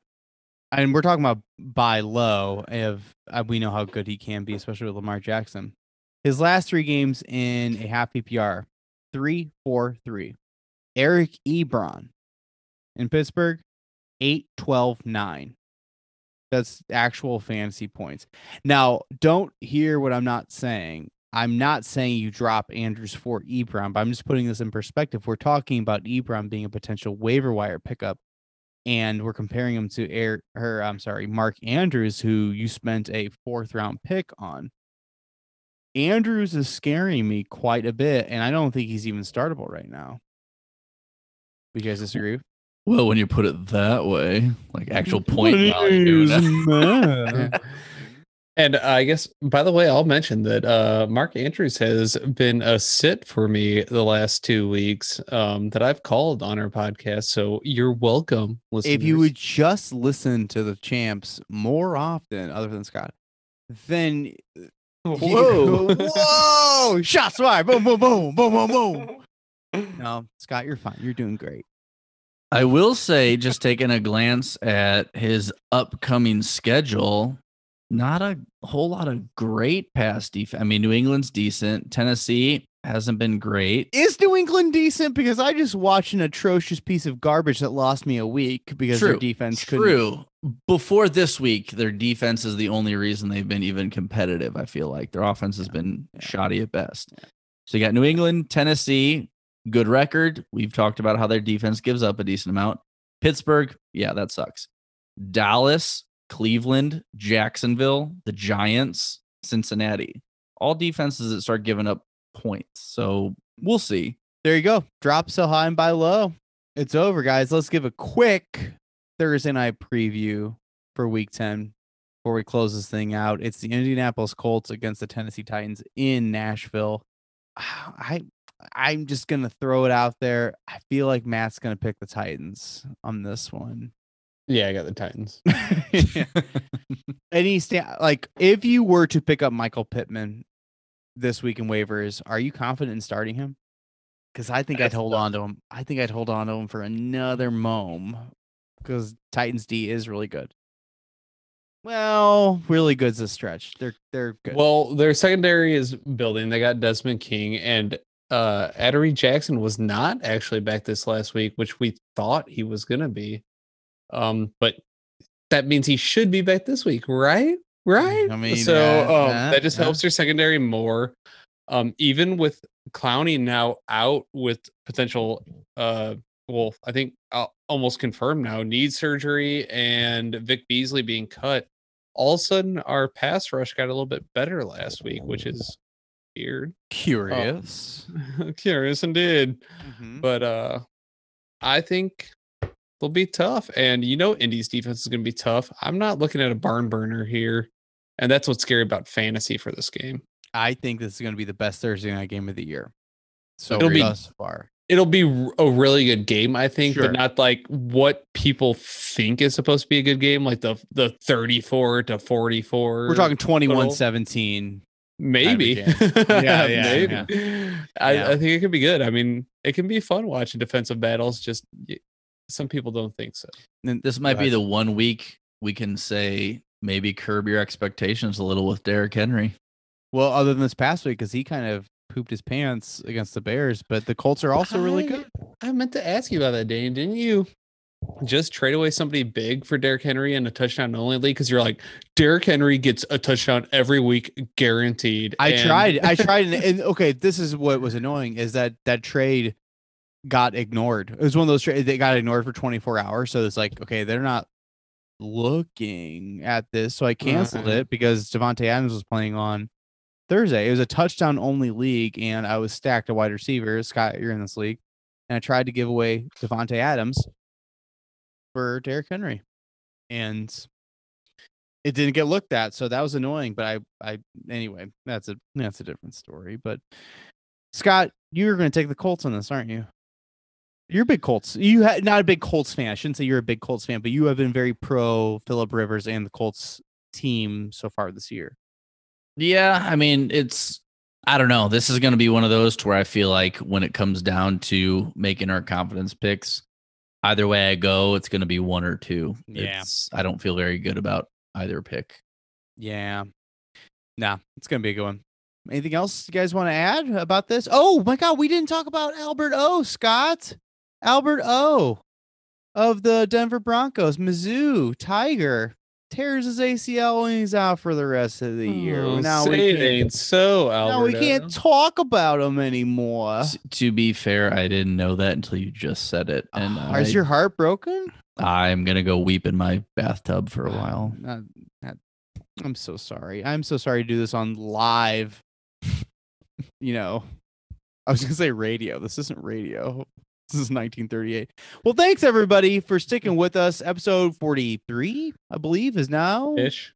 in the books. So it, it's just it's too many to count. It's amazing, but like and share our stuff on Facebook. You guys are amazing. Thank you so much for doing that. Find us on Instagram, Twitter. We appreciate it so much. I also believe Ryan has started up a TikTok account for us, and uh, we Oh, don't know yeah. exactly how that's going to get utilized, but God, it's gonna be Uh, amazing.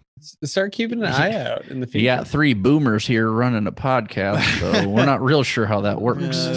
Uh, don't don't don't say that. Don't say that. the the old talk tick. it's gonna get real sexy up in here. Moving forward. Thank you, everyone. Good luck with your waivers. We're gonna see you at the end of the week. See you guys. Bye bye. Bye. Bow, bow.